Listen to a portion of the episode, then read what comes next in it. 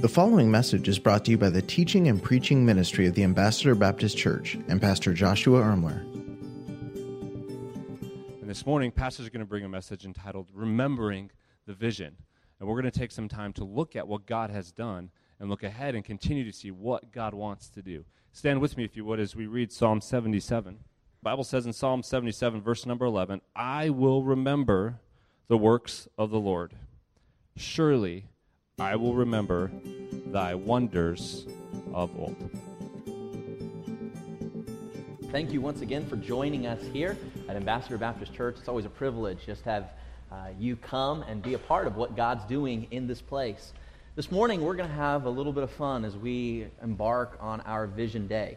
It all culminates tonight at 6 p.m. with our Vision Night service, and uh, you won't want to miss being a part of just this epic gathering together as we really look ahead as in regards to what we believe God has for us in the coming months and in the coming years. Uh, but this morning, what I'd like to do is I'd like to take some time uh, to look back that, in a way that I hope will encourage us uh, to look forward afresh with faith and trust in a big and great God. Over the last few years, we've grown, and many of you, uh, this is all you know of Ambassador, is this location, uh, this facility. And so we thought it would be appropriate with so many new folks uh, joining the church over the last several months, many people getting involved, uh, to take some time and really just talk a little bit about our Genesis, uh, to talk a little bit about the journey that God has brought us on, and catch some of us up to speed as to what God has done throughout the years to bring us to where we are today. And my hope is that it'll stir a spirit of faith in us uh, to be willing to step out by faith again in what God has for us in the year ahead. As we read a moment ago in the book of Psalms, it says, I will remember the works of the Lord. Surely I will remember thy wonders of old. I think it's an important thing uh, to gather together every once in a while and just remember, to simply celebrate all that God has done and all that we believe God is going to do in the years ahead. Somebody might ask the question why do we take time to remember? Why take time to reminisce? Why take time to celebrate what the Lord's done? Because I believe that the stories of the past give us small clues about our really big future. And that's why we want to take some time to do that today. I want to start at the very beginning. Many of you may or may not know. Uh, some of you in this room I know are friends with my father. Uh, my dad is actually a church planter. Uh, God called him to plant churches across the West Coast many, many years ago. And literally for decades, God's used him to start churches uh, all over the place in many different cities across California and uh, be intimately involved in planting churches literally across the country. Ambassador is one of the churches uh, that God used my dad to plant. And so he's kind of the planter, the launcher of this church. And uh, several years ago, our family moved to Fresno, and uh, God used him to plant this church, Ambassador Baptist. And so uh, I remember how the name came to be. I, you know, it's kind of a little different name, you know, like Ambassador. Where does that kind of come from? And uh, as a church planter, uh, you were always trying to think a little savvy about how you could get attention and promote your church. And I remember I was in the living room when we were living uh, in the Bay Area at the time and my dad had really felt the leading to start a church here in Fresno. And uh, we were talking about names. And he said it'd be really neat uh, in those days. Uh, the way you found out about a church was through something called the Yellow Pages. How many of you are familiar with those? We don't use much of that anymore. We use Google and things like that. And uh, oftentimes, the way you would get known is your Yellow Page ad. And dad wanted to be the first church name to pop up in the yellow page ads. And so he said, We got to find a name that starts with a A, all right? And so we started looking through it, and lo and behold, that is how Ambassador got its name. Uh, since then, we've used that same mindset, and now we've used the URL fresnochurch.com. Why do we use that? Because when people jump online and Google, uh, we're now the first church that pops up in many searches on Google when they're searching for churches in Fresno. It was that same mindset. It was just several years ago before Google and things like that came out, and that's how the church kind of came to be. We started in the Ramada Inn on Shaw and 41. Some of you know where this uh, hotel is, Shaw and 41, right off the freeway there, in a little banquet room back there. And I remember that first service. I was really excited. The church started the same week as my birthday. And as you can imagine, my birthday wasn't so great that year, all right? My dad was kind of focused on other things, and it was a good time. But we started the church that year in the Ramada Inn, a small banquet hall. And uh, that very first service, we got there, and uh, my dad wanted to have a little Bible study before the main service at 10 o'clock on a Sunday morning. And I remember one person showed up to that Bible study our family and one individual. And man, it was so. I don't remember. It was a guy, uh, kind of middle aged man. He was sitting there, and my brothers and my sisters on one side. I'm, I'm the oldest of seven kids, for those of you who don't know that. And we were just sitting there listening to my dad give a Bible lesson. And I'm sure what was going through this guy's mind is like, this place is crazy. What in the world is going on? There's kids, and he, we're like, what? This is, this is great. Thankfully, for the main service, uh, during the break, uh, we had another family join us, but in the meantime, that one guy quickly slipped out. He didn't even stay for the main service, all right? And we had one family uh, join us for that very first service. I remember services on several occasions where nobody came, and it would be just our family. And uh, I remember those, and Dad would say, "Hey, what do you want to hear a story about today?" And we'd give a Bible story. And uh, Sunday, you know, and just not not a person there. And uh, I remember those services and sitting there.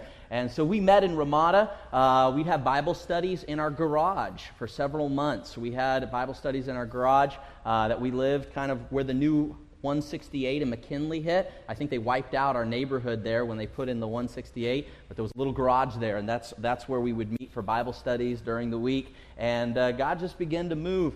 It wasn't long before we were no longer able to meet. We, were, we had a situation come up where our neighbors started to complain about the cars that were meeting in our driveway. I remember it was at that house where we first met Red and Debbie, and uh, just years and years ago. And uh, we had the neighbors start signing a petition. They didn't want all the cars in the neighborhood meeting in the garage. And so they were kicking us out. And we were going to have to find a place to start meeting as a church. And so just a handful of folks began to kind of gather around. At that time, uh, the church couldn't get a loan uh, from a bank. There wasn't enough, you know, history. And uh, they were just struggling to find a place to meet when God led them to a property on the far west side of town where Brian is. Um, there's a school out there. It's where Central High built its new stadium. It was in that area. There was a little ranch house. And uh, by faith, the church believed that that was the place that God was going to have the church continue to grow and expand to. Uh, if one of you have a picture of that ranch house, let me know. We've been looking all over the place for one, and we're struggling to find one. So Debbie said one of these days, I knew I should have called you about that. I wanted to show a picture of that, uh, but uh, of that house there, and and uh, just kind of came together. I, I, remember some of the stories during that time, that handful of folks, and uh, basically they found somebody who would give them a loan, but they wanted 20% interest in order to purchase it. And the church did it. and they stepped out, and at 20% interest, uh, they took the loan to buy that property. Uh, the, the problem was they were going to have to come up with $20,000 really, really quick. And so the church met together, a handful of folks met together, and I remember uh, Pastor Chappell actually came out and he spoke, and that handful of folks were able to raise $20,000 in one evening as a down payment for that property, a little ranch house on the far west side of town. And I remember those next few months were really crazy because the city started getting involved. Red, you'll remember this, the day we found out that in order to meet, literally in a living room, smaller than many of your living rooms, we were going to have an auditorium. In order to meet there, the city was telling us that we would have to put in a massive retention pond next to our house. I mean, huge. I mean, thousands of gallons that in case there was a flood on the property, all the water could run out. Somebody was going to have to pay for this. It was just, it was just crazy. Then we found out that in case we had a fire, uh, we would need a huge 2,000 gallon holding pen for water. In case the house ever got on fire, we'd have water to be able to put the fire out. I, I wanted to be a little bit sarcastic and say, couldn't we use the water from the ponding basin, you know? And of course, they knew there would be no water in the ponding basin. That didn't go over. But the challenges, and yet that small group of folks uh, were willing, just by faith, to go through all the bureaucracy, all the minutiae, realizing we never once used that ponding basin. Yet they were willing to pay for it. Never once did that 2,000 gallon water tank in years and years and years and years did it ever get used. And yet they were able to go through loophole after loophole after loophole just for the potential to see something up and launch. The church met in that living room, and man, the living room was a third the size of our current lobby. I mean, it just it, hardly anything. Mrs. Church, you remember those days. I think we were able to fit four uh, pews in that living room, and I think that's what it was. And it was just, I mean, it was just the living room like your living room. I mean, it just wasn't large at all for about five or six years or so. Uh, they met in that little ranch house. And then the Lord opened up an opportunity uh, on Clinton Boulevard. There was a small church of elderly folks, there's a handful of them, and uh, the church was about to kind of have to fold just because of the situation. And so we were able to kind of join forces a little bit during that time, and that is how we got the property, uh, Little Chapel at 3354. Some of you remember uh, this particular property, and that happened, you know, kind of in the mid 90s or so, and some of you would be familiar with that. And for several, several years, that's where we met, and that's where we had gatherings, and, and that's where we kind of begin to c- collectively see a, a group of people begin to join together. Um, it was several years ago um, that I was voted in as the pastor of the uh, Ambassador Church here at 3354, and I remember it 41 folks uh, voted me in to be the pastor at that time, and we were excited. Uh, after about six months of meeting in that little chapel, uh, I remember it was about, I had been there about six months, and we were going to step out by faith. And the first thing I remember doing when I was there, kind of that first step of faith, is we went out and got some more chairs and we filled the entire room up with chairs. Uh, when I got there, about two thirds of the room had chairs in it, and so we, we literally packed the whole room full of chairs, all the way to the back wall. And I remember that first week we put those in. It was kind of like, all right, why do we have chairs going all the way to the back wall right now? And I remember saying, because I believe by God's grace we're going to fill these chairs. And sure enough, it wasn't long before those chairs got filled, and we had to pull out the tables in the back, and we did that, and that was kind of that first thing.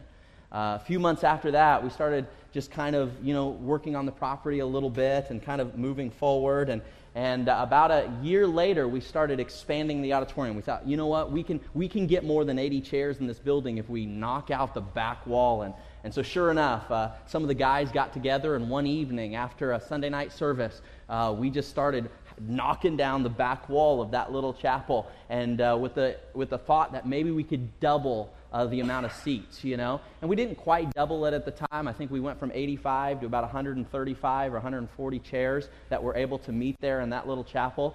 Uh, but I will say this during that time, there were folks that were willing to give to make this a reality. This entire project co- cost just under $100,000 uh, for us to accomplish, and yet there were people who were willing by faith to sacrifice, to give, uh, to do a lot of what was needed to be done on the property with the expansions and these things like that. There were folks who said, by God's grace, we believe that God can do bigger and greater things in the days ahead. And so we spruced up the front of the property. I don't know if we have pictures, but there we worked on the nurseries and we worked on a back property. And we just really uh, took some time to really expand the auditorium, to do a lot of different things uh, there on that pro- property. And over the years, God's shown some tremendous growth uh, both numerically uh, and spiritually as well. And I, I want to say this just as, if, just as God did some victories then, and uh, just as he did some miracles then, just as he grew his church then, literally from a handful of folks, and that thing began to grow uh, over the years, the reality is, I believe God can do all of those exact same things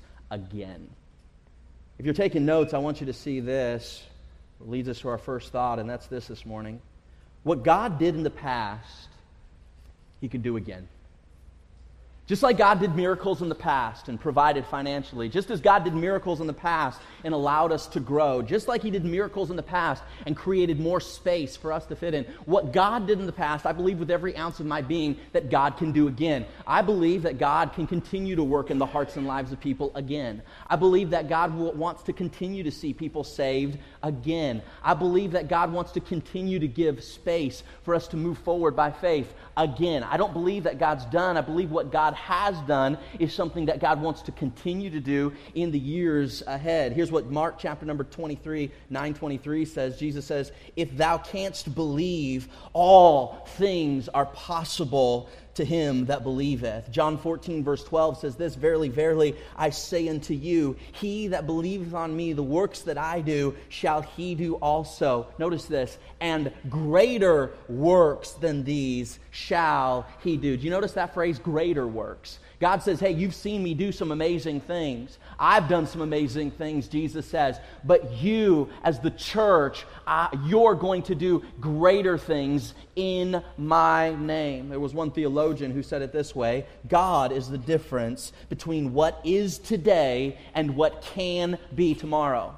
We have always been a church that believes God can do greater things that we are not at a plateau, that we are not at a place where we can just kind of sit, soak, and sour, where we can get comfortable with where we're at. We have always been a church that believes that the greater things, greater days are always still in front of us. And we believe that with every ounce in our being. It's the reason that a handful of people were willing to sacrifice, they were willing to be generous to move forward into a little ranch house and then into a little chapel and then again into a larger facility. Why? Because we believe this is a place that God can use to change lives. He has, He is, and He will continue to do.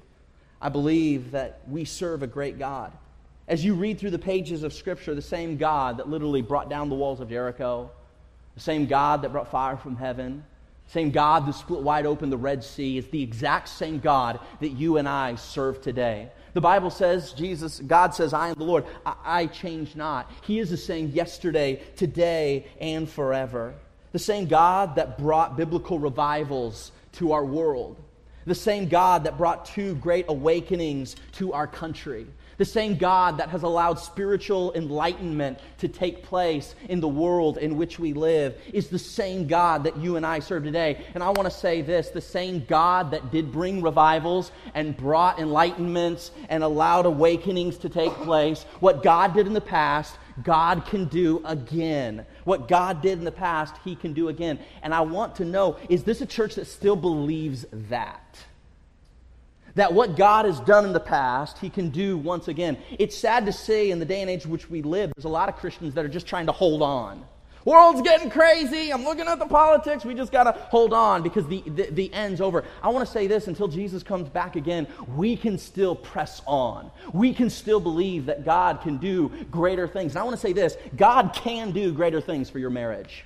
Wherever you find yourself right now in your relationship, God can do greater things. Depending on your relationship with a child or with a grandchild or within your family unit, I want to declare to you that by God's grace, the greatest days can still be in front of you. And I don't care if you're 20 years old or 40 years old or 60 years old or 80 years old. The best doesn't have to be your past. The best doesn't have to be behind you. Your greatest days can still lie in front of you. Have you ever thought about this for a moment that your best days days might not have happened yet.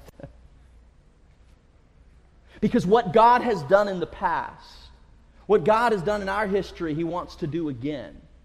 What God has done in spiritual history, God wants to revive again. And I believe with every ounce of my being, that's what's taking place. God wants to do a miracle. You say, why do you believe that? Because the Bible says, Jesus says, Upon this rock I will build my church, and the gates of hell will not prevail against it. Can I say this? We are on the winning side.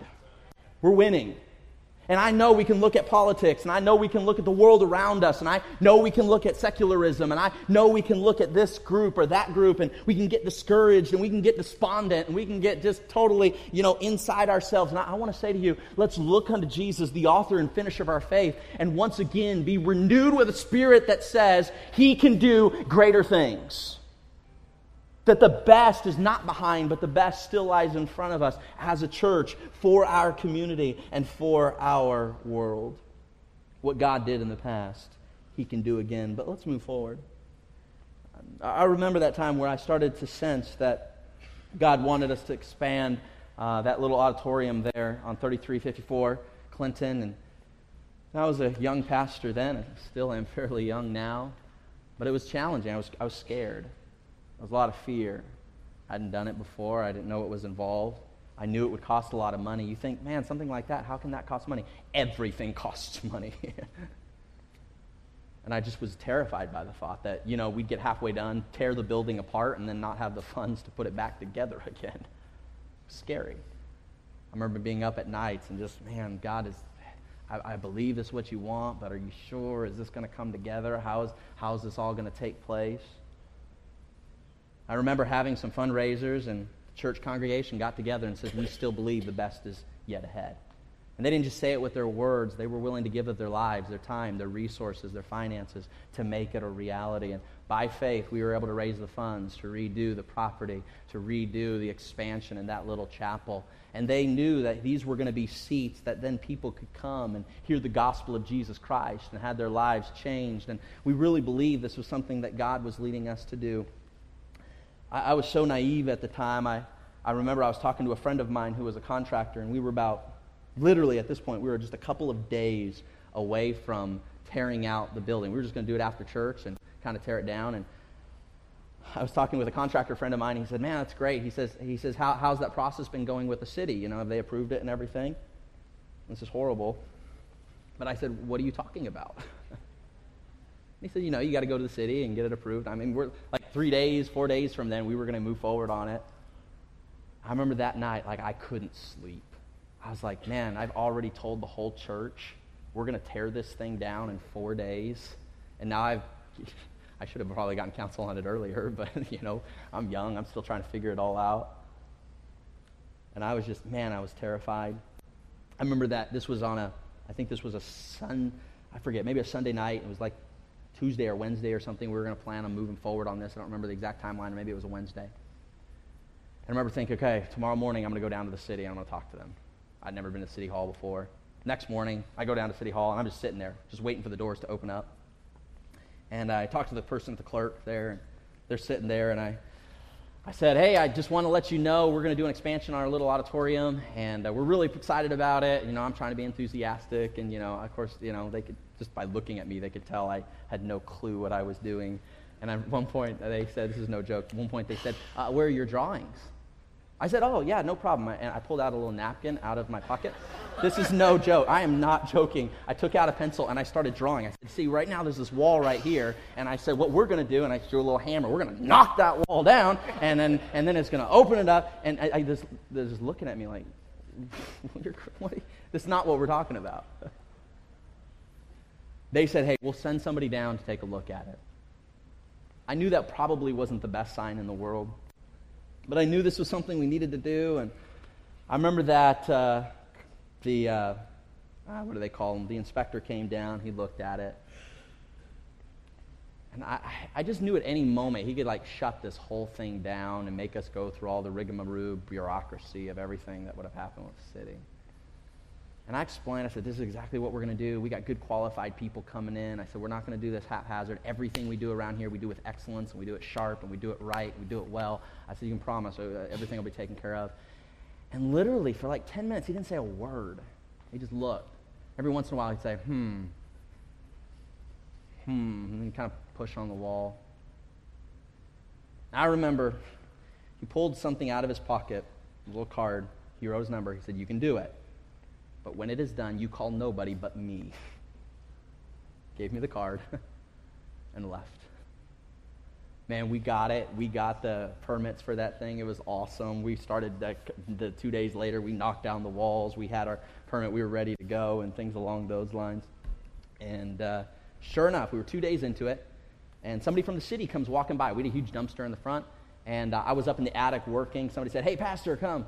And uh, somebody from the city came down and said, Hey, where, where's your permit at? And I was like, Whoo, it's right here. We're ready to go. And I just remember God just miracle after miracle after miracle, just doing what only He can do because people were willing to sacrifice, people were willing to give. We tore out the auditorium. What's crazy is I think about it now, we were only in there a couple years, that we were willing to invest so much just to take that next step. See, there's some people, they want to wait until they can take giant steps They want to wait until everything comes together. And yet, I'm so thankful for folks like Jim and folks like Red and, and Felix. You know, people who I remember Felix was there that night when we were tearing some of those stuff out. And people who just said, hey, we're not going to wait until necessarily we can get into a four or 500 seat. We're just going to do what we can do now. We're going to do the best that we can with what we have in this moment. And we just started ripping it out, and God, God did an incredible work. Many of you kind of knew the church maybe from this stage. We put in some uh, more seats and we were able to add things and we were excited to see what, what God did through that. It was amazing over the next year, year and a half. Uh, it wasn't long before we found that even with our expanded auditorium, there were people sitting in the lobby. This is no joke. Like, literally, they'd be sitting in the lobby trying to watch the church service because the auditorium was full. And this happened on several occasions. Literally, the way our lobby was shaped, there were oftentimes people would sit in the lobby. They couldn't even see what was going on, they just wanted to be a part of it. And so they would sit there and just listen from the lobby, you know, what see what the Lord was going to do. We put in chairs and just try to pack it in. It wasn't long before we went to multiple services, and we, we started doing two services, and, and uh, we'd have an early service and a later service just because we ser- just didn't have the room. And even that was a step of faith because when we did it, we, we were like, oh, we kind of have enough room for us. But I remember talking and saying, yes, though we have enough room for us, we don't have enough room for the folks that Jesus wants to use to be saved and come to Christ. And if that's going to happen, we've got to make some more room for them. And I remember a young church saying, you know what? Let's do it. Let's just step out there. Let's step out of our comfort zone. Let's go to multiple service. There's enough room for us, but if we want more room for others, then we're going to have to take that step of faith. And it wasn't long before soon we're filling up two services in that chapel. After that, it even got to the point where we had to run a uh, a television wire. Jim, I remember you doing this, and you ran that television wire all the way through the attic, and you ran it under the cement, and we ran it into a little room. And, and there was literally times where even with double services, we weren't able to fit everybody in. And so uh, the people who came in late had to go to a, a, another little building, and they would sit in a little classroom and watch the service on a television screen. And we did that for a long time. It's just, just trying to do everything we could just to kind of keep this thing moving forward and, and not allowing uh, the, the, sh- the shoe to dictate how the foot could grow. And we just believe that God wanted to keep doing things, that God wanted to keep blessing, like He wanted to keep moving. Eventually, He moved us into a bigger facility. And I share some of these things to share this, and that is simply this our next thought this morning. While it's true what God did in the past, He can do again. I want to say what God did in another place, He can do here.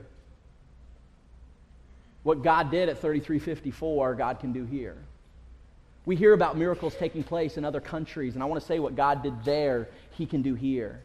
You've heard stories of churches that have accomplished some great things in other cities, and I want to say what God can do in those cities, God can do in this city as well. You've heard stories of what God has done in families that live in other regions and other areas. And I want to say what God has done in those places, God can do in your place as well. And that's what we're talking about today. We're talking about understanding that by faith, a simple belief in Christ that what God did in another place, God can do here. And just like by faith, we were willing to step out and say, hey, I know there's enough room for us, but in order for to make room for more, it might mean going to multiple services. It might mean knocking out a wall. It might mean getting out of our comfort zone. We know there's enough room for us, but in order for there to be enough room for who God wants to bring, we've got to be willing to step out of our comfort zone a little bit.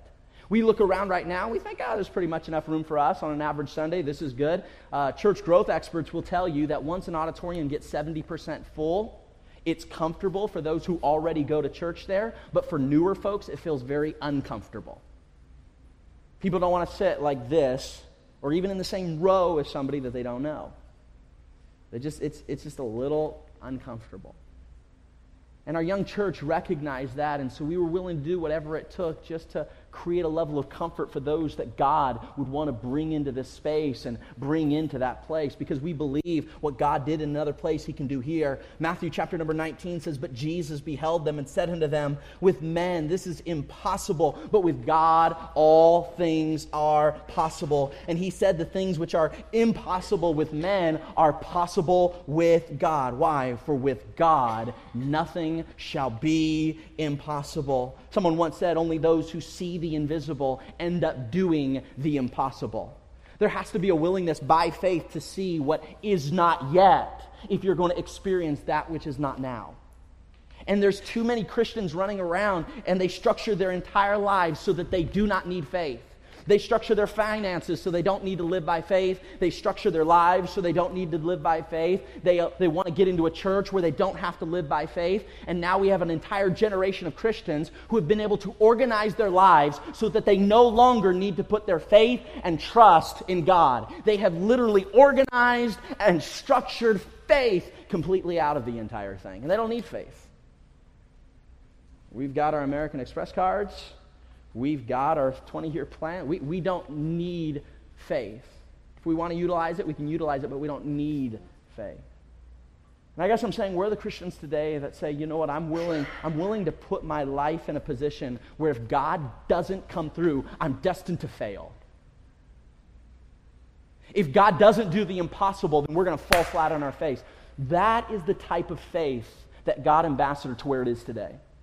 And what I would hate to see is now that we've got a nice little facility and now we've got some, you know, uh, whatever it is, with all the kind of bells and whistles, whether it be screens or whether it be instrumentalists or whether it be talent in these different areas, I would hate to see us become complacent, to become comfortable. Well, we've got a coffee shop for us now, and we've got a nice lobby for us to mingle in. And we've got a good kids program for our children, and so we just kind of relax.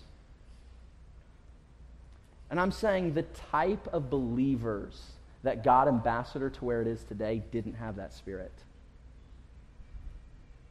They had a spirit to say, hey, let's keep stepping out by faith.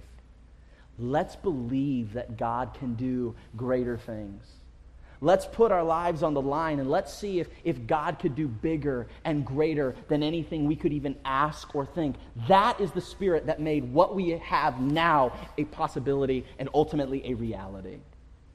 Can you imagine if 20 people could gather together in faith and do what was done in the past? Could you imagine what a couple hundred people who gathered together in faith, believing that God can continue to? Could you even imagine the impact that that could make? On a community. We didn't move forward so we could make ourselves comfortable. We're moving forward because we believe that God has greater things for this community of faith. And if you're looking for a church just to be comfortable at, a church where you don't have to demonstrate faith, this is probably not your, your place. Because the very DNA of Ambassador is a place that says we are always willing to get out of our comfort zone to reach people with the cause of Jesus Christ. It's been awesome to see over this last year as we've had the opportunity of expanding our leadership pipeline and, and getting leaders now in all these different ministries, being able to see so much community service happening, whether it is at the Ronald McDonald House, whether it's there at the uh, Children's Hospital, whether we're talking about the Fresno Rescue Mission, whether it is we're talking about, you know, the Pregnancy Center. Our church is making a huge impact, like in the streets, outside of our walls. And this is possible because there are individuals who are saying, we're not going to get comfortable. We're not just here to sit, soak, and sour. We're here to move forward. We're here to see God's kingdom expand in the days ahead. And I want to remind you here today that God is doing a great work. God wants to use his church here in spite of our hurts. He wants to use us as his church here in spite of our hangups he wants to use this church here in spite of our habits. He wants to use this church here in spite of our brokenness, in spite of our messiness. He wants to use us to impact this community for the cause of Jesus Christ. He wants to use us, not this church, we as a congregation, you as a part of this church, being the church to bring about spiritual awakening to a city and uh, invoke a revival of love, a revival of peace, a revival of hope, a revival of joy, a revival of the gospel to this community. If we can impact God, we'll begin to do what only He can do. If, if we'll use what we've got at our workplaces, in our neighborhoods, in our city, it's amazing how God, on a grassroots level, through a domino effect, will then allow entire cities to be impacted. And if He can impact a city, maybe a state could be impacted. And if He can impact a state, maybe a country, and eventually the world could be impacted for the cause of Jesus Christ. You never know the ripple effect of your faith. And we must come to a place where we recognize we can make an impact. If 12 disciples could accomplish what God saw 12 disciples accomplish, if, if, just like a handful of believers there who met in the upper room when they saw a resurrected Savior could literally turn the world upside down, I'm here to tell you there's nothing that this group cannot do for the glory of Jesus Christ. And yet we have gotten to a place where we get so distracted, we get so uncomfortable, we want to structure our lives for perfect comfort and ease and the American dream where we can no longer see and we are blinded to the reality of what God's Holy Spirit wants to do in and through a life that's entirely surrendered to Him. I'm telling you what, the enemy has distracted us. The enemy has gotten us to look at lesser and smaller things, and the enemy has now convinced us that we can do nothing in the world in which we live. And I want to declare to you, based on the authority of the Word of God, that greater is He that is in you than He that is in the world. God can use a group this size, size to literally turn the world upside down all over again. And don't let anybody tell you at any moment that God can't use someone just like you in your brokenness, in your messiness, with your hurts, and with your failures. God can, God desires, and I believe God will use you. He'll use you in the lives of your children. He'll use you in the lives of your grandchildren. He'll use you in your neighborhood. He'll use you at your workplace. He'll use you in your community. He'll use you through your church if you'll simply say, God, I surrender. I'm allowing myself to be utilized by your Holy Spirit of God because we can do all things through Christ. Don't let anybody tell you you're too small. We're too small to accomplish something great. I have found that most of the times when great things happen, it usually starts with a small nucleus of people. We got here because there was a sm- there were 20 folks who said, "I think God can do more." I, I believe God wants to do greater things than we're currently seeing. The local church, my friend, is the hope of the world, and the local church is you. Not me, not a staff, not a church office. The local church is you. And we want to be a place where we empower you to make an impact in your world. Let us not believe the lie that the church is something other than you. The church is us, the church is we, we're the people. And God wants to use us to make an impact in our world. Oh, I want to remind you today what God did in the past, He can do again. What God did in another place, He can do here. Which kind of leads me to our third thought. I told you about how early on with the ponding basin, it was ridiculous. The bureaucracy that the city put us through, the 2,000 gallon water tank that we needed in case the little ranch house had a fire, we could put out the fire. These were all obstacles that the enemy was trying to use to get a group of 20 people to say, well, I guess it's not to be. but that wasn't the spirit.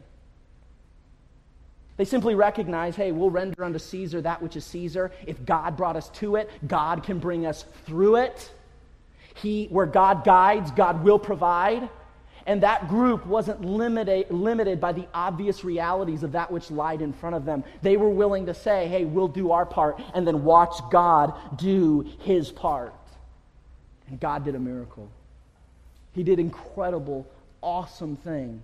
As a group, just said, we'll step out by one step of faith. It took some years to see that fully come to fruition, but eventually God did what only God can do. I remember several years ago, and maybe some of you will remember this as well. We were at that place, we were doing multiple services, and it was just overwhelming. We had people in different little classrooms watching the service. I mean, this is our parking lot. I mean, this is just crazy. I mean, just the amount of cars, some of you will remember on the other side of the parking lot, just parking in fields. It was getting absolutely ridiculous to pretend that we could do church at that property. like we were fooling no one. We literally would have people drive by the church. They'd call us up and say, We drive by the church. And literally, we couldn't find a parking place within like a quarter mile. You, how many of you remember literally just lining the streets at Clinton, both sides of the street? Like literally, they would have to trudge through mud. And of course, a guest is always coming late, and they just wouldn't come. But we didn't have the money to step forward. And I, I remember one night where we, by faith, a, a group of people gathered together and we met over here behind Costco. And we had a little banquet, and we began to declare that, you know what, we need to move forward.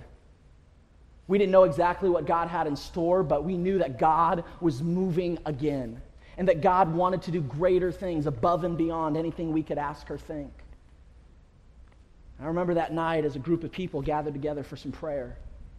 As some group of people gathered together just to seek God's face. You, remember, you recognize some of this. This is Hunter. He plays our guitar now. He looks like he's 12 years old. He was, he was on a mission. He was, he was serving up that food. It was good.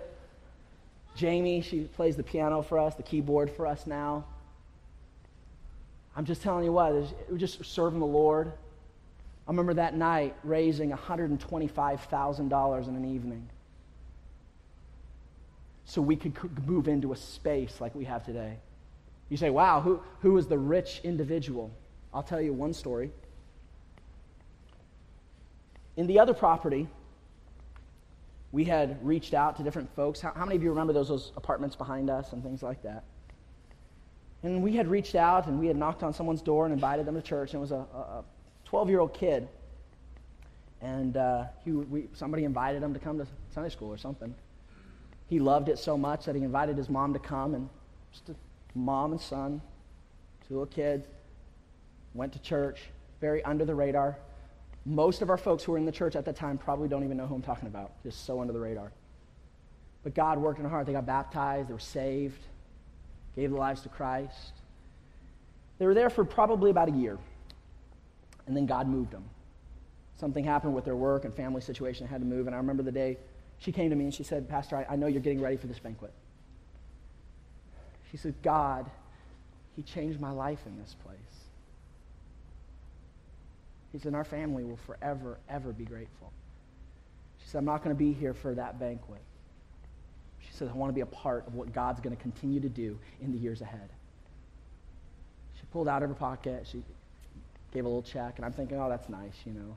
How sweet. You know, the widow's mite. Didn't even think about it. Came around the next day, and we're doing some things, and I don't even think I looked at it. I think I threw it into just an offering plate or something like that. The next day, I got a phone call and said, Hey, I don't know if you know, but that lady just gave us a check for $25,000.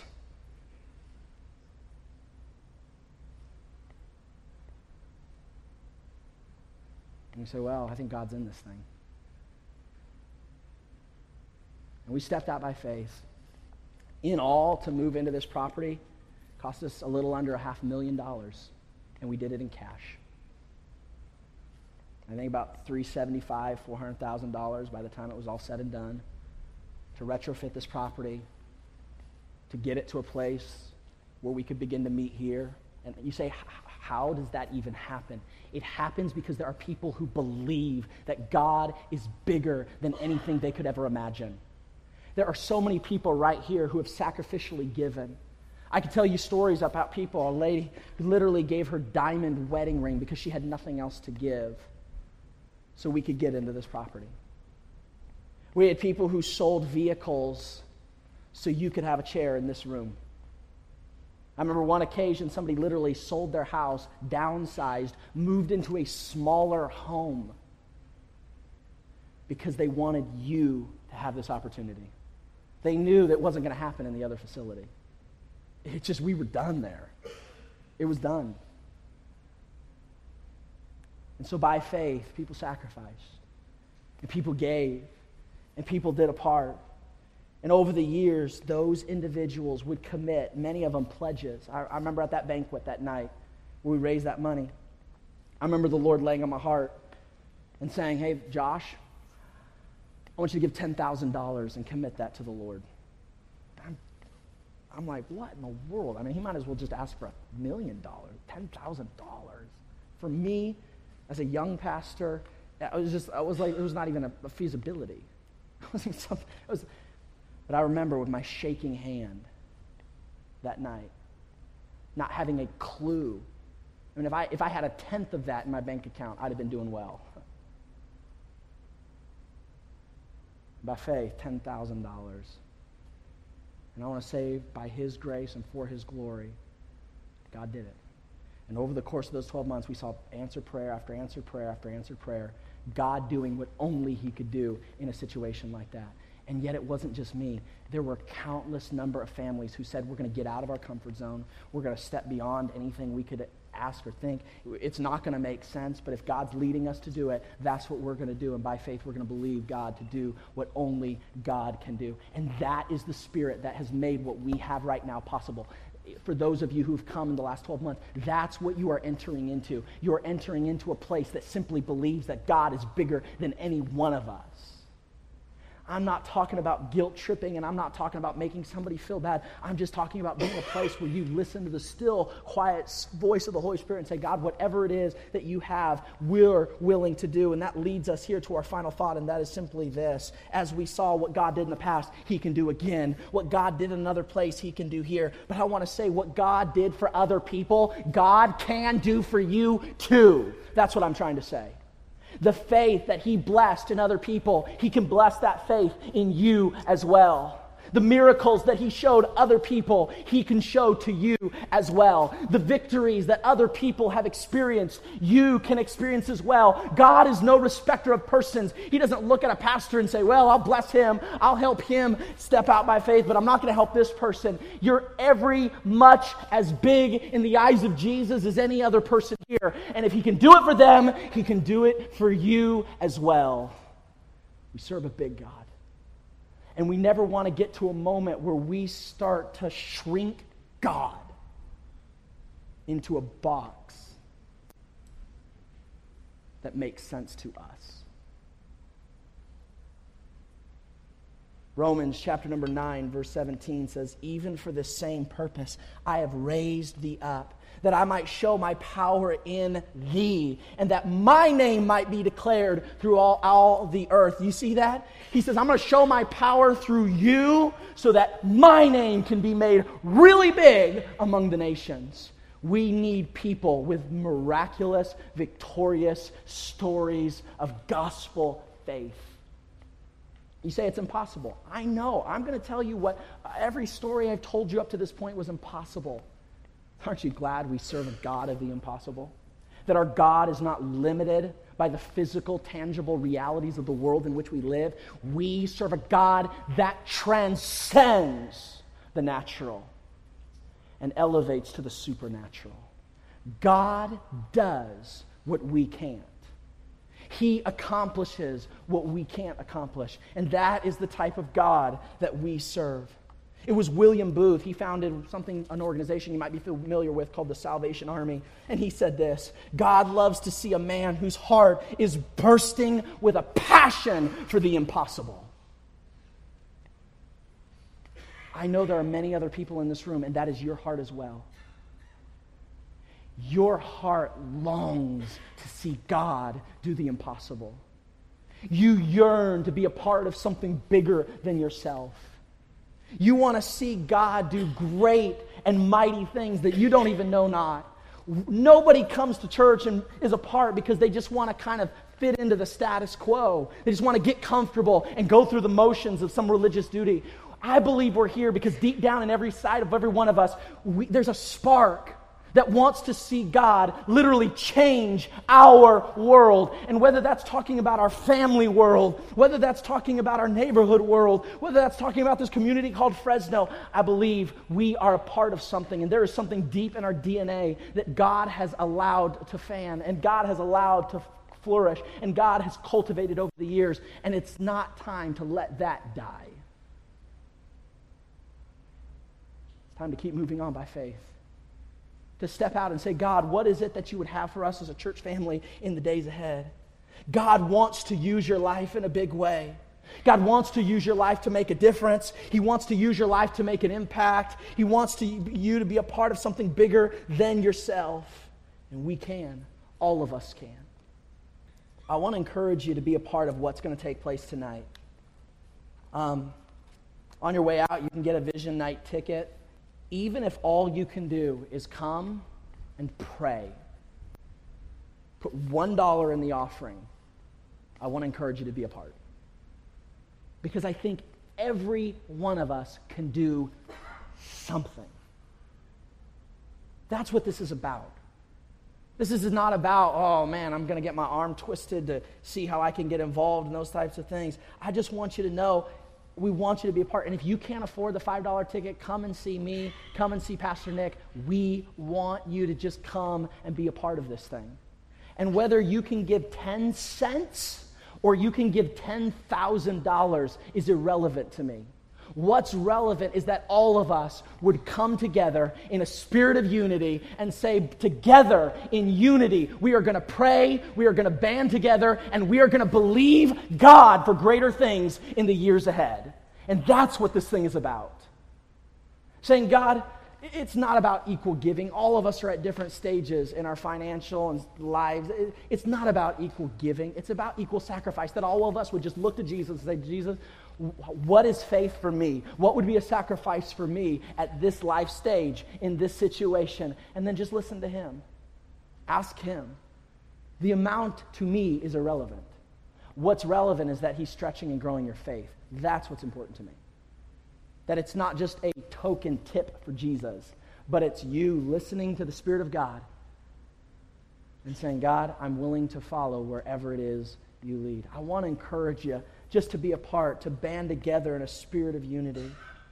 Because I'll say this our history has really just been his story. His story, chapter by chapter by chapter, has made our history. And we believe that God is going to do great things.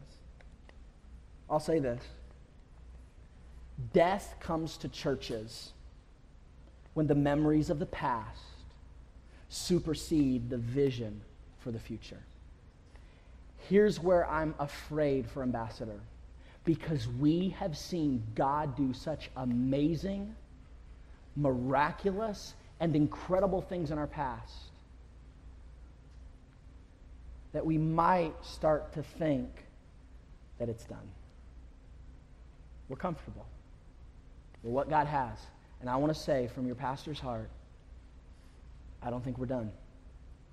In fact, I think we're just beginning to scratch the surface as to what God's going to do in this city.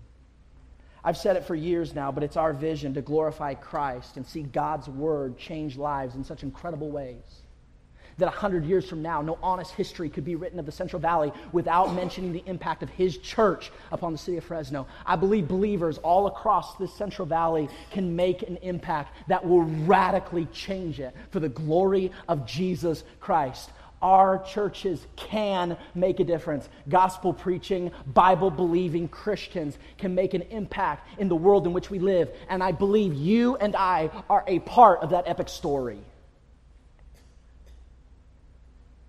Let's simply believe that greater things are still to come.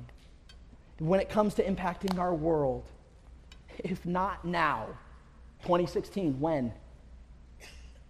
If not here at Ambassador, where? And if not us, then who? God wants to use us to make an impact.